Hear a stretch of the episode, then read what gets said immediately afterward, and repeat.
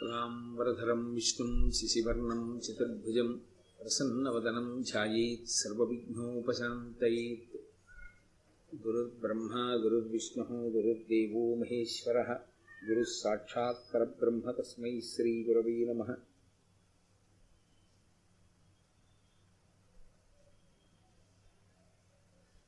व्यासाय विष्णुरूपाय, व्यासरूपाय विष्णवे, नमो वै ब्रह्मनिधये वासिष्ठाय नमो नमः। कूजन्तं राम रामेति मधुरं मधुराक्षरम् आरुह्य कविताशाखां वन्दे वाल्मीकिकोकिलम् श्रुतिस्मृतिपुराणानाम् आलयं करुणालयं नमामि भगवत्पादशङ्करं लोकशङ्करं वागर्धाविव सम्पृक्तौ वागर्धप्रतिपत्तये जगतः पितरौ वन्दे पार्वतीपरमेश्वरौ నారాయణం నమస్కృత్య నరం చైవ నరోత్తమం దేవీం సరస్వతీం వ్యాసం తతో జయముదీరయే హరి ఓం పరమేశ్వర స్వరూపం సభకు నమస్కారం నేను నిన్న మీతో మనవి చేసి ఉన్నాను. శిథిలమైపోయినటువంటి ప్రాంగణమునందు నలదమయంతుడిద్దరూ కూడా విశ్రాంతి తీసుకున్నారు. ఆ విశ్రాంతి తీసుకుంటున్న సమయంలో దమయంతీదేవి గాఢ నిద్రకి వశురాలైంది. నలుడు దమయంతీదేవి పడుతున్నటువంటి కష్టాల్ని చూసి ఈమె నాతో ఉండడం వల్ల ఇన్ని కష్టాలు పడుతోంది. ఈమెని నేను విడిచిపెట్టేస్తే ఈమె పుట్టినింటికి వెళ్ళిపోయి సుఖపడుతుంది అని ఒక ఆలోచన చేశాడు. కొంత దూరం వెళ్ళాడు కానీ భార్య మీద ఉన్నటువంటి అపారమైన ప్రేమ చేత మళ్ళీ వెనక్కి వచ్చి ఆమెను చూసి విడిచిపెట్టి వెళ్ళకూడదు అనుకున్నాడు మళ్ళీ తను వెళ్ళిపోతే తప్ప ఆమె సుఖపడదు అని ఒక ఆలోచన వచ్చి మళ్ళీ బయలుదేరిపోవడం మొదలుపెట్టాడు. బాలనొక్కర్తూ నిక్కానపాలు చేసి నిష్ఠురుండనై ఏ నెట్లు నిర్తువోవా అనక కలిచేత నాకృష్టుడైన నలుడు విగతకరుణుడై దమయంతి విడిచి చెయ్యే నేను ఈమెని ఎలా విడిచిపెట్టి అరణ్యంలో వెళ్ళిపోతాను అనేటటువంటి ఆలోచన రానివాడై ఆమెని విడిచిపెట్టి వెళ్ళిపోవడానికే నిర్ణయం చేసుకుని ఆమెని ఆ దారుణమైనటువంటి అరణ్యంలో విడిచిపెట్టి నలుడు వెళ్ళిపోయాడు. ఎందుకని వెళ్ళిపోయాడు అన్న మాటకి నన్నయ్య గారు కారణం చెప్తున్నారు. కలిచేత ఆకృష్టుడైన నలుడు కలిపురుషుని చేత ఆవహింపబడి ఉన్నాడు కనుక ఆయనకి ఈ పని చెయ్యవచ్చు ఈ పని చెయ్యకూడదు అన్న విషయంలో యుక్తాయుక్తమైనటువంటి విచక్షణని కోల్పోయాడు. ఏది చెయ్యకూడదో అటువైపుకు మనసు వెళ్ళిపోయింది. ఇది భారతీయ ధర్మము.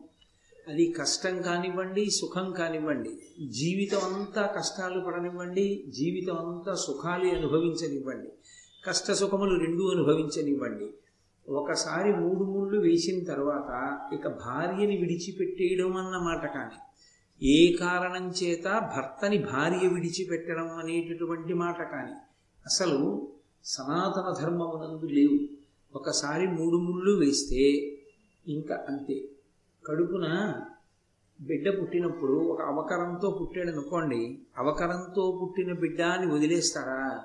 అవకరంతో పుట్టిన బిడ్డ అని అతని మీద ఎక్కువ ప్రేమ పెంచుకుంటారా? ఎక్కువ ప్రేమ పెంచుకుంటారు.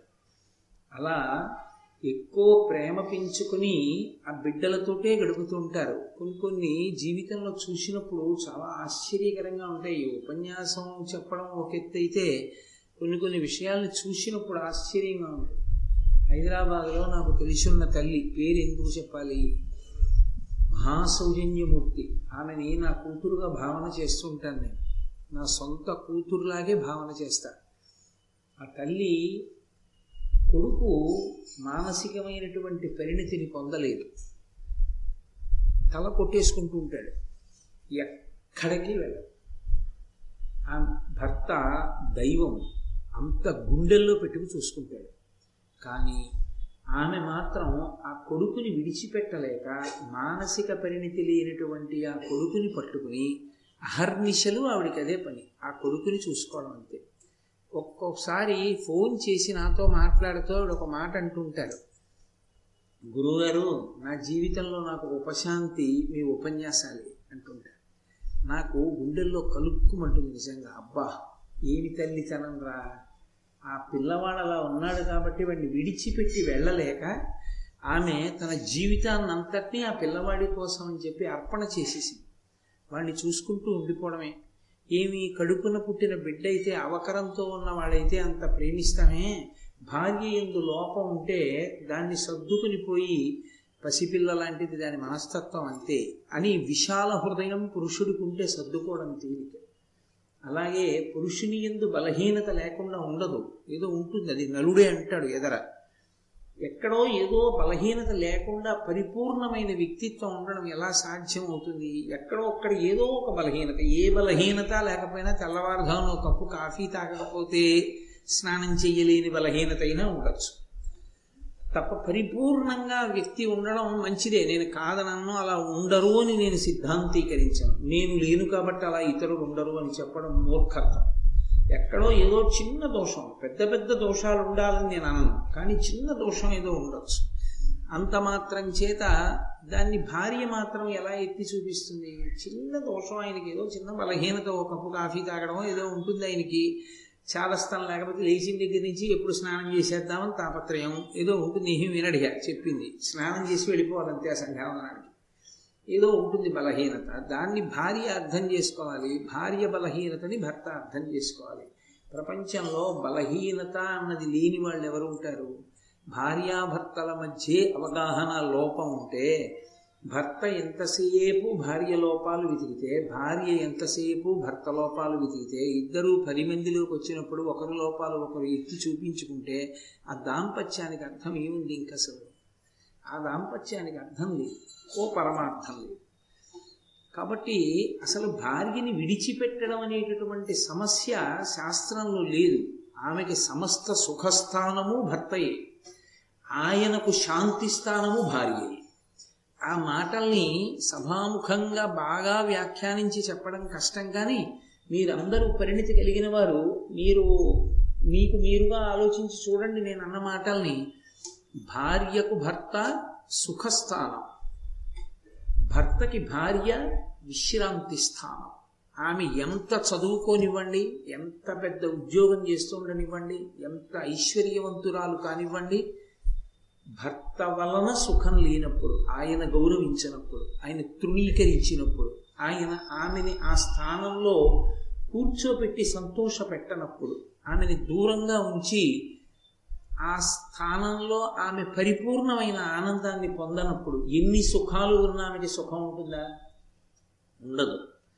ఇన్ని లేకపోయినా ఆయన గుండెల్లో నాకు స్థానం ఉంది అంటే చాలా ఆవిడ పొంగిపోతుంది. అదే భర్త ఎక్కడ ఎన్ని చోట్ల విశ్రాంతి తీసుకొనివ్వండి అది విశ్రాంతి కాదు. భార్య ప్రియమార పలకరించిన పలుకు ఆమె సేద తీర్చినటువంటి సేద తీర్చడం ఆమె చేత్తో ప్రేమగా పెట్టిన అన్నం అవి పురుషుణ్ణి సేద తీరుస్తాయి విశ్రాంతినిస్తాయి. అవి పురుషుడికి ఆరోగ్యకారకమవుతాయి. కాబట్టి అవి రెండు పరమ పవిత్రమైనటువంటి స్థానములు. ఆ స్థానముల యొక్క విలువ తెలుసుకుంటే దాంపత్యంలో ప్రతి చిన్న విషయానికి భీష్మించి దుఃఖ కారణాలు చేసుకోరు జీవితాన్ని. ఎందుకంటే తను ఉన్న స్థానం యొక్క బలం అటువంటిది అన్నప్పుడు ఆ స్థానం యొక్క గౌరవాన్ని నిలబెట్టడానికే సర్వకాలముల ఎందు ప్రయత్నం చేస్తారు. కాబట్టి పిల్లల యొక్క మనస్సుల్లో అక్రమమైనటువంటి భావాలు ఏవైనా ప్రవేశించి వాళ్ళు తమ వైవాహిక జీవితాల్ని పాడు చేసుకుంటున్నారు అంటే అది వాళ్ళ తప్పు కాదు. చాలా చోట్ల దోషం అంతా ఎక్కడ ఉంటుందంటే వాళ్ళకి తగిన సంస్కృతిని సంస్కారాన్ని అందించకపోవడంలో ఉంటుంది.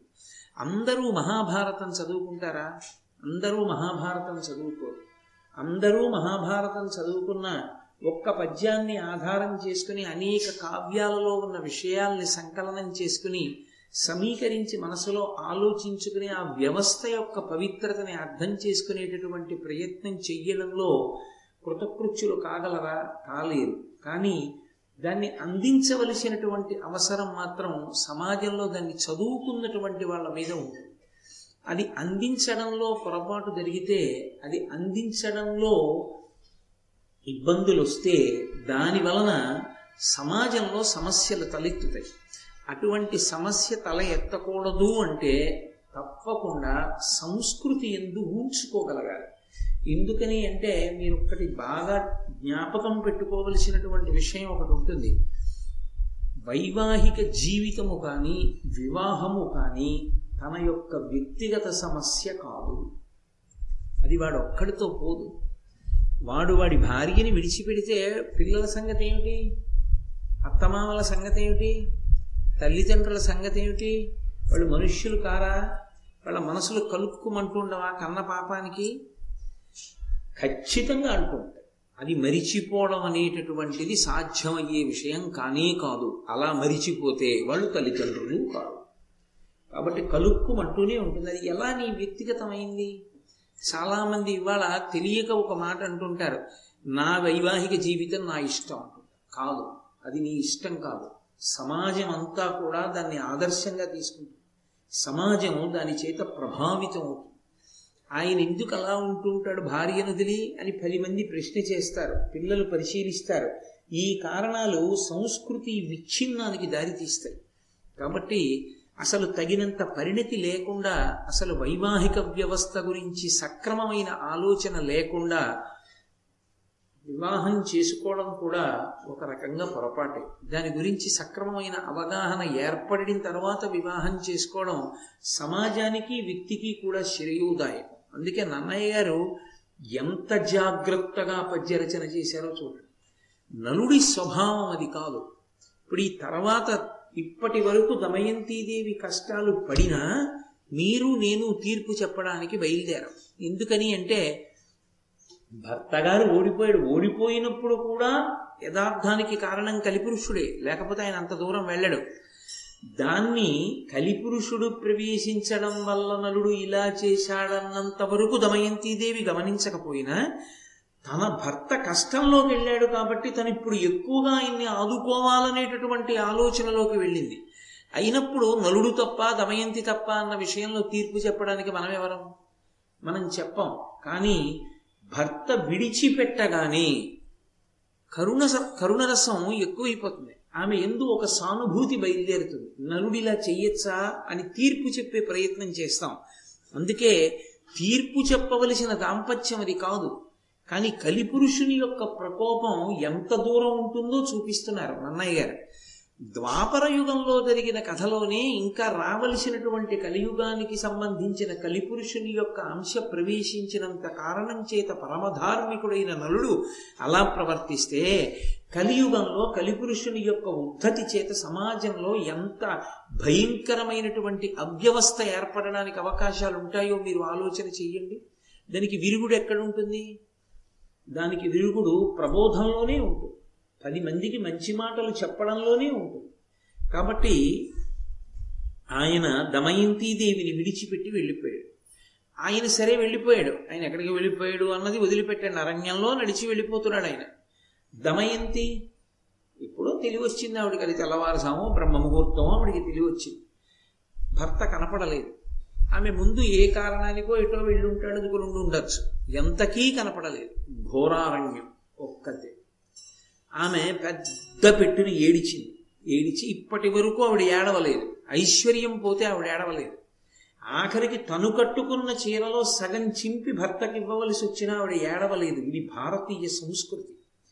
ఆమె ఎప్పుడు ఏడిచిందంటే భర్త కనపడకుండా పోతే ఏడిచింది ఏడిచి ఆవిడంది నేను ఎందుకు ఏడుస్తున్నానో తెలుసా? నువ్వు వివాహ సమయంలో ఒక ప్రతిజ్ఞ చేసావు నిన్ను వీడను అన్నావు. నిన్ను వీడని వీడను అని ప్రతిజ్ఞ చేసి వివాహం చేసుకున్నవాడివి నన్ను విడిచిపెట్టావు. ఎక్కడికో వెళ్ళిపోయావు. ఇప్పుడు నీకు అసత్య దోషం వచ్చింది ఇప్పుడు ఆవిడ ఏడుస్తున్నది కూడా ఎందుకు ఏడుస్తోందంటే తనకి కష్టం వచ్చిందని ఏడవట్లేదు. తన భర్తకి అసత్య దోషం వచ్చిందని ఏడుస్తుంది. ఈ కష్టాన్ని తట్టుకునేటట్టుగా నేను నిన్ను సేద తీర్చలేకపోయానా? లేకపోతే నేను ఎందుకు బరువయ్యాను నీకు?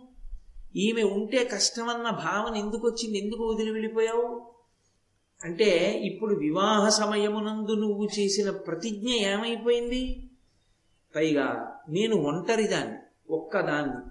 విశేషించి నాలుగు రోజులుగా అన్నం తినలేదు. చాలా బలహీనంగా ఉన్నాను. ఇక్కడ గబగబా పరిగెత్తి నడిచి నిన్ను వెతకడానికి ఎక్కడ చూసినా ముళ్ళే కాళ్ళ నిండా ముళ్ళు దిగిపోతున్నాయి. క్రూర జంతువుల యొక్క అరుపులు వినపడుతున్నాయి. ఎటు నడుద్దామన్నా పాములు తిరుగుతున్నాయి. నాథుడు తోడుగా లేడు. దానికి తోడు ఆకలి దప్పిక. ఇత ఇంతకు పూర్వం ఎప్పుడైనా అంతఃపురాన్ని విడిచిపెట్టి బయటికి రావడం అన్నది తెలిసున్నదాన్నా? తెలియని దాన్ని. నాకు ఈ కష్టాలు ఇతపూర్వం కూడా ఉన్నాయి గత నాలుగు రోజులుగా. నాకు అనిపించలేదు కష్టంగా. ఇప్పుడు అనిపిస్తున్నాయి కష్టంగా. ఎందుకని? నువ్వు పక్కన లేవు. నువ్వు పక్కన లేకపోతే నాకు కష్టం తోచింది. నేను పక్కన లేకపోతే నీకు సుఖం ఎందుకు తోచింది? ఎక్కడుంది దోషం? అంటే నేను పొందిన భావన నువ్వు ఎందుకు పొందలేదు? అంటే నేను నీకు బరువయ్యానా? ప్రవర్తించవలసిన రీతిలో ప్రవర్తించలేదా? అది ఆమె ఏడుపులోని అంతరార్థం. అంటే పాతివ్రత్యము అన్న మాటకి భారతీయ తత్వమునందు అంత వైభవాన్ని తీసుకొచ్చి కట్టబెట్టారు. మీకు పాతివ్రత్యము పాతివ్రత్య వైభవము అన్నమాట భారతదేశం వినా ఇంకా ఏ దేశంలోనూ వినపడదు. అసలు ఆ మాట వాళ్ళకి లేదు. పాతివ్రత్యం అన్న మాట లేదు. పాతివ్రత్యం అన్న మాట ఉంటే మూడు రోజులకి ఒకడిని చేసుకుని నాలుగో రోజుని విడిచిపెట్టేసి భోగించినా అదేవి తప్పులేని విషయంగా ఉండడం అనేటటువంటిది ఉండదు. తప్పుగా పరిగణింపబడుతుంది. అంత గొప్పగా అంటే దీన్ని బట్టి ఏమర్థం అవుతోంది మీరు నన్ను విశాల హృదయంతో అర్థం చేసుకోగలిగితే నేను పరమ శాస్త్రీయమైనటువంటి విషయం ఒకదాన్ని ప్రతిపాదన చేస్తాను పూజ పురుషుడికి ఉందేమో కానీ స్త్రీకి లేదు. స్త్రీకి పూజ లేదు. స్త్రీకి పూజ ఏమిటి? భర్తని అనుగమించడం ఒక్కటే. నేను మీతో ఒక మాట మనవి చేశాను భర్తని అనుగమించడం అంటే భర్త చెడ్డవాడైతే అప్పుడు కూడా అనుగమించాలా? అంటే నేను మీతో ఒక మాట చెప్పా ధర్మం గురించి చెప్తూ. ధర్మం మన వైపు నుంచి ఉంటుంది కానీ ధర్మం అవతల వాళ్ళు ఎలా ఉన్నారన్న దాన్ని బట్టి ఉండదు. నేను నా కార్యాలయంలో ఉద్యోగిగా పనిచేసేటప్పుడు నా పై అధికారులు ఎలా పనిచేస్తున్నారని వాళ్ళ శీలాన్ని నేను బాగా తరచి చూసి దాన్ని బట్టి నేను పనిచేయకూడదు ఉద్యోగిగా నా కర్తవ్యాన్ని నేను నిర్వహించాలి. మా నాన్నగారు నన్ను దెబ్బలాడచ్చు. అయినా పుత్రధర్మంగా నా కొడుగ్గా నేను ఆయన్ని గౌరవిస్తూనే ఉండాలి. ఆయన నా తప్పు ఎత్తి చూపించచ్చు. మా నాన్నగారిలో ఏదైనా తప్పు నాకు తెలిసున్నా నేను ఎత్తి చూపించకూడదు. అది పుత్రుడిగా నాకు అధికారం కాదు. ధర్మము అన్న మాటని జాగ్రత్తగా అర్థం చేసుకోవాలి. పాతివ్రత్యము అంటే పతిని అనుగమించుట. దాని చేత ఏమవుతుందంటే కోటి జన్మలు తపస్సు చేసినటువంటి పురుషుడు ఏ శక్తిని పొందుతాడో పతివ్రత అయిన స్త్రీ అదే శక్తిని పొందేస్తుంది. పురుషుడు ఎంతో తపస్సు చేస్తే వాడి వాక్కు సత్యమవుతుంది. వాడు మాట అంటే ఆ మాట సత్యమైపోతుంది. కేవల పాతివ్రత్యము చేత ఆడదాని మాట కూడా అంతే మహాతపస్విని అవుతుంది ఆవిడ. ఆవిడ నోట ఒక మాట అంటే అది జరిగిపోతుంది అంతే. కాబట్టి దమయంతీదేవి నలుండి తెప్పి పొడుస్తోంది అని అర్థం చేసుకోమన్నది భారతంలో నన్నయ్య గారి హృదయం కాదు. దమయంతీదేవి యొక్క పాతివ్రత్యాన్ని అర్థం చేసుకోమని ఆయన హృదయం. ఎందుచేత అంటే మీరు చూడండి అమ్మ నాన్న బాబు నా చిట్టి నాకన్నా అని పిలిచి ముద్దు చేసి బుజ్జగించినప్పుడు మీ మాట వినడం గొప్ప కాదు. మీరు నిష్కారణ కోపంతో ఇలా వేలు చూపించి బుద్ధుందా లేదా నీకు? అన్నారనుకోండి అప్పుడు కూడా ఎంతో ప్రేమగా ఒక్క మాట అనకుండా సంతోషంగా వచ్చి మిమ్మల్ని అనుగమించారనుకోండి అది ప్రేమకి పరాకాష్ట కదా? బతిమాలినంతసేపు ముద్దు ముద్దుగా చూసినంతసేపు సంతోషంగా ఉండి కొంచెం కోపగించేటప్పటికి వైముఖ్యాన్ని ప్రదర్శించి ఓ గంట సేపు మాట్లాడలేదనుకోండి అప్పుడు అది పరిపూర్ణత ఎలా అవుతుంది? అది అవదు. అది పురుషుడా స్త్రీయా నేను చెప్పట్లేదు. ఎవరైనా కూడా.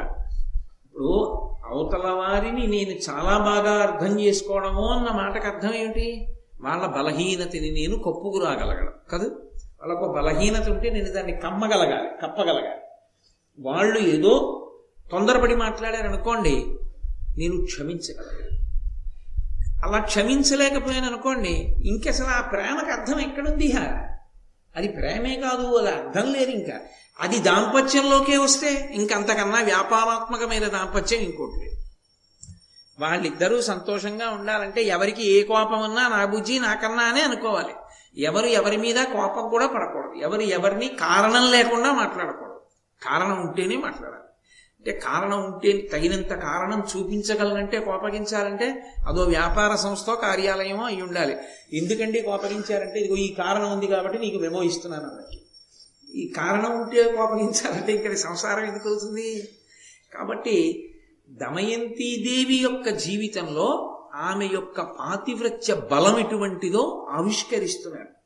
ఆ తల్లి ఇంత ఏడిచి ఏడుస్తూ ఆ నలమహారాజు గారిని వెతుక్కుంటోంది భర్తని.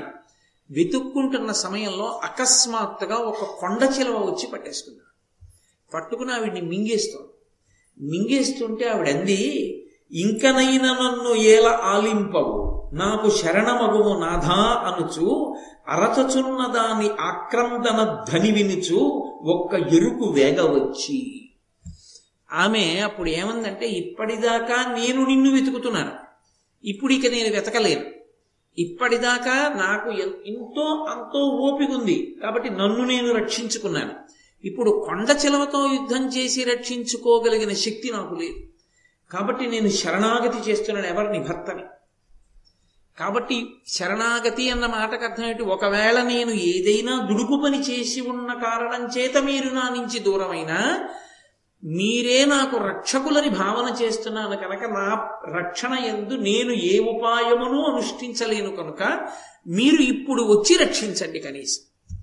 అయ్యో బాబోయ్ అసలు ఇంకా అంత తీవ్రంగా ఆ అటువంటప్పుడు కొండ చిలవ పట్టుకున్నప్పుడు కూడా మాట్లాడాలంటే ఆవిడ ఆవిడిది గుండె కాదు అదొక అమృత భాండం అంతే. అని అంటే ఎక్కడున్నాడు నలుడు? ఎక్కడికో వెళ్ళిపోయాడు ఆయన. ఇవి ఈవిడ అరుపులు ఎవరికి వినపడ్డాయంటే ఒక ఎరుకవానికి వినపడ్డాయి. అతను గబగబా వచ్చి తన చేతిలో ఉన్న చురకత్తి చేత ఆ కొండ చిలవని ముక్క ముక్కలుగా తరిగించాడు కొండ చిలవ పడిపోయింది. ఆవిడ కొండ చిలవ నుండి విముక్తురాలైంది. అతను వెళ్ళాడు. ఆ ఒంటి నిండా నిత్తురు అంటుకుంది. ఏట్లో స్నానం చేశాడు. అరణ్యంలో దొరికేటటువంటి మంచి ఫలాలు దుంపలు తేనె మొదలైనవి ఆకులు తెచ్చాడు. తెచ్చి అక్కడ పెట్టాడు. ఆమె ఆ పళ్ళు అవి తింది. ఆమె తిన్న తరువాత అతను ఆమెని పరీక్షగా చూశాడు. ఆమెలో అందం ఆయన కంటపడింది కనబడగానే అతని మనసులో కలగకూడని కోరిక కలిగింది. కామ ప్రచోదనం అయింది. అయి ఆయన నోటి వెంట ఏ మాట రాకూడదో అటువంటి మాట వచ్చి అంత మహాపతివ్రతమైనటువంటి దమయంతీదేవితో కూడడానికి ఆయన సంకల్పం చేశాడు. అంతకన్నా ఇంకా సభాముఖంగా చెప్పవలసిన అవసరాలు ఉండవు. అర్థం చేసుకోవచ్చు.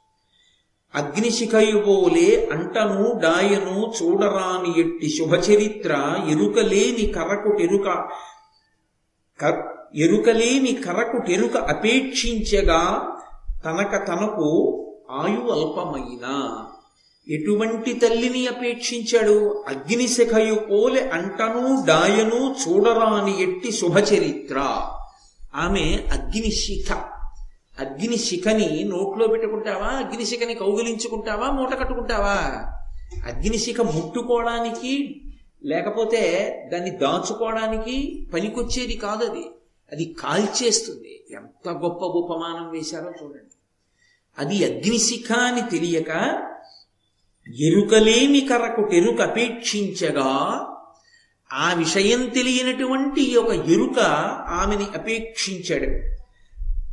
దనక తనకు ఆయు అల్పమైన తన ఆయుర్దాయం క్షీణించిపోయింది కాబట్టి అటువంటి ఆలోచన వచ్చింది ఇందులో ఒక గొప్ప ఆర్షోక్తి దాచబడింది. పురుషుడికి అర్ధంతరంగా ఆయుర్దాయం పూర్తయిపోతుంది అని గుర్తు ఏమిటంటే పరస్త్రీ సంగమనందు అనురక్తి కలగడం. పరస్త్రీ సంగతోషేణ బహవో మరణంగతాహ పురుషుడి ఆయుర్దాయం అకస్మాత్తుగా క్షీణించి అర్ధాంతర మరణాన్ని ఎందుకు పొందుతాడు అంటే అకాల మృత్యువుని ఎందుకు పొందు ఎందుచేత పొందుతాడు అంటే పరాయి స్త్రీని కోరినటువంటి కారణం చేత. పరమ దారుణాతి దారుణమైనటువంటి విషయం ఏదైనా ఉంటే అదొక్కటే. కాబట్టి అసలు దాని జోలికి వెళ్ళడానికి వీల్లేదు. అటువంటి లక్షణం మహాపతివ్రత ఎందు ఎరుకకు పుట్టింది. వాడు ఎరుక లేనివాడు కావచ్చు. కానీ అందుకే అగ్నిశిఖ అని వేశారు. పసిపిల్లాడండి పాపం వాడికి తెలియదండి. అది అగ్నిశిఖ. దాన్ని ముట్టుకుంటే కాల్చేయడమేనా? తప్పు కదా అంటే అగ్ని ధర్మం అది. కాల్చేస్తుంది అంతే అగ్నికి నా పర భేదాలు ఉండవు అది దాని ధర్మం. అగ్నికి కాల్చడం ఎలా ధర్మమో మహాపతివ్రత అయిన స్త్రీ వంక చూడకూడని చూపు చూస్తే కాల్చేయడం ఆమె యొక్క పాతివ్రత్య ధర్మం. భర్త పట్ల ఎంతటి వెన్నముద్దో పరపురుషుడు చూడకూడని చూపు చూస్తే తన కన్ను ఇరిపిక్కి కాల్చేయడం ఆమెకి అంత స్వాభావికమైనటువంటి ధర్మం. అందుకే ఆమె కన్ను నల్లగానే ఉండాలి అంటే నువ్వు ఆమె ఎందు కామాక్షిని దర్శనం చేయడం పురుషుడికి అభ్యున్నతి హేతు. పరదేవతా దర్శనం చేయడం ఆయన మరింత వృద్ధిలోకి వస్తాడు. అది ఆయుక్కారకం. కాబట్టి ఇప్పుడు ఆ తల్లి ఆ ఎరుక యొక్క హృదయాన్ని గమనించినదై నీవు మరణించదవుగాక అంతే. ఉత్తర క్షణంలో అతను మరణించాడు. అంటే ఇప్పుడు మీరు ఒక విషయాన్ని గమనించాలి. ఈ మాట కొండ చిలవని అనలేదు ఆవిడ? ఒక ఎరుకనే అంది కదా. అంటే ఎరుక చచ్చిపోయాడు కదా. ఈ కొండ చిలవని అనకూడదు ఏంటి ఓ కొండచిలవా నువ్వు మరణించదవుగాక అంటే కొండ చిలవ చచ్చిపోదా? కొండ చిలవని చంపడానికి పనికిరాని పాతివ్రత్యం ఎరుకని చంపడానికి పనికొచ్చిందా? అంటే ఒకవేళ శరీరం చచ్చిపోవలసి వస్తే ప్రాణం పోవలసి వస్తే ఆవిడ పాతివ్రత్యాన్ని అడ్డు పెట్టదు వదిలేస్తుంది. ప్రాణంతో ఉండి శీలాన్ని కోల్పోవలసి వస్తే పాతివ్రత్యాన్ని అడ్డు పెట్టదు. అంటే దేనికన్నా ఏది గొప్పది ఆవిడికి? ప్రాణం కన్నా శీలం గొప్పది. ఇది భారతీయ స్త్రీ యొక్క తత్వం. ఇది వెంట వెంటనే పక్క పక్క పద్యాల్లో నిరూపణం చేస్తున్నారు నన్నయ్య గారు. అది తెలిసున్న నాడు అసలు స్త్రీని ఎంత గౌరవించిన దేశమో స్త్రీకి ఎంత పట్టం కట్టిన దేశమో మహాకవులు ఎంత గొప్ప రచనలు చేశారో అర్థమవుతుంది. అంతేకాని అర్థం పర్థం లేని విషయాలన్నీ తీసుకొచ్చి వేదికలెక్కి వాళ్ళకే సరిగ్గా తెలియని విషయాల గురించి మాట్లాడడం అక్కర్లేని విషయాలు స్త్రీలలో రెచ్చగొట్టడం అర్ధపాండిత్యం ఉన్న వాళ్ళు చేసే లక్షణం కాబట్టి ఆమె బయలుదేరి నడిచి వెడుతోంది నలమహారాజు గారిని వెతుక్కుంటూ. వెడుతూ ఉండగా నన్నయ్య గారు ఒక మాట అన్నారు అబ్బోయి అసలు నిజంగా అది చదవవలసిందే తప్ప అనుభవించవలసిందే తప్ప ప్రవచనం ఏదో కొంత కొన్ని పద్యాలు చెప్పగలను కానీ అన్ని పద్యాలు నేను ఎక్కడ చెప్తూ కూర్చోగలను. వారి భక్షులు పర్ణభక్షులు వాయుభక్షులు శాఖ నివార భక్షులు వృక్షమూల నివాసయుక్తులునై తపం వారచేయు మహామునీంద్రుల ఆశ్రమం బెడగాంచే అంభోరుహాక్షి పురాసమార్జిత పుణ్యకర్మ ఫలంబునన్. ఆమెకి ఒక మునిపల్లె కనపడింది. ఆ మునిపల్లె ఆమెకే కనపడుతుంది తప్ప ఎవరికీ కనపడదు. అది నన్నయ్య గారి హృదయం. అదేంటి? అక్కడ మునిపల్లె ఉంటే అందరికీ కనపడుతుంది. ఒక్క దమయంతికే ఎందుకు కనపడుతుంది? అంటే వాళ్ళు దమయంతికే కనపడాలని వచ్చిన వాళ్ళు తప్ప అన్యులకు కనపడాలని వచ్చిన వాళ్ళు కాదు వాళ్ళు ఎవరికి కనపడాలనుకుంటారో వాళ్ళకే కనపడగలరు. అంతటి మహాతేజస్సులైన మునులు వాళ్ళు. అంతటి మహాతేజస్సులని ఎలా చెప్పగలవు? వాళ్ళ నియమ పాలనాన్ని బట్టి. వాళ్ళు వా వారి భక్షులు పర్ణభక్షులు కొంతమంది కేవలం నీళ్ళు మాత్రమే తాగి ఎప్పుడూ తపస్సు చేస్తుంటారు కొంతమంది పర్ణభక్షు